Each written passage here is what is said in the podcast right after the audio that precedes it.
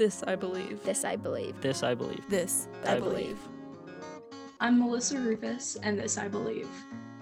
The feeling of the water gliding effortlessly over my shoulders sends waves of calm through my body.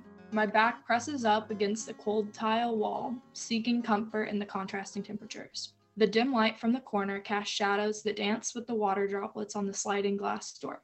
Showering in the dark is peace. It was a chilly Friday night in late October. I was on the way home from cheering at an away football game when I got an odd invitation.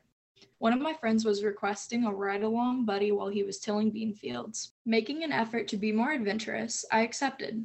The bumpy ride was filled with laughter and sleepy country songs, but it was soon interrupted by an abrupt rainfall. Hand in hand, we abandoned the tractor and sprinted towards his gray Silverado. My white cheer shoes were caked in mud. The air held the refreshing smell of wet earth. As we drove home, raindrops rolled down the windows. It seemed like each tiny droplet was in a hurry, like it was racing against the others or even against time itself. While the rest of the world slept, the rain sang a soothing song. Little did I know that this would be my final memory of my friend. His goofy smile, the feeling of his hand in mine as we raced through the slippery field, and the sound of the rain pelting the truck were the last moments I can recall in person before he decided to take his life. Understandably, I was a mess. The hardest part about losing him was learning to find a place for myself in a world without him.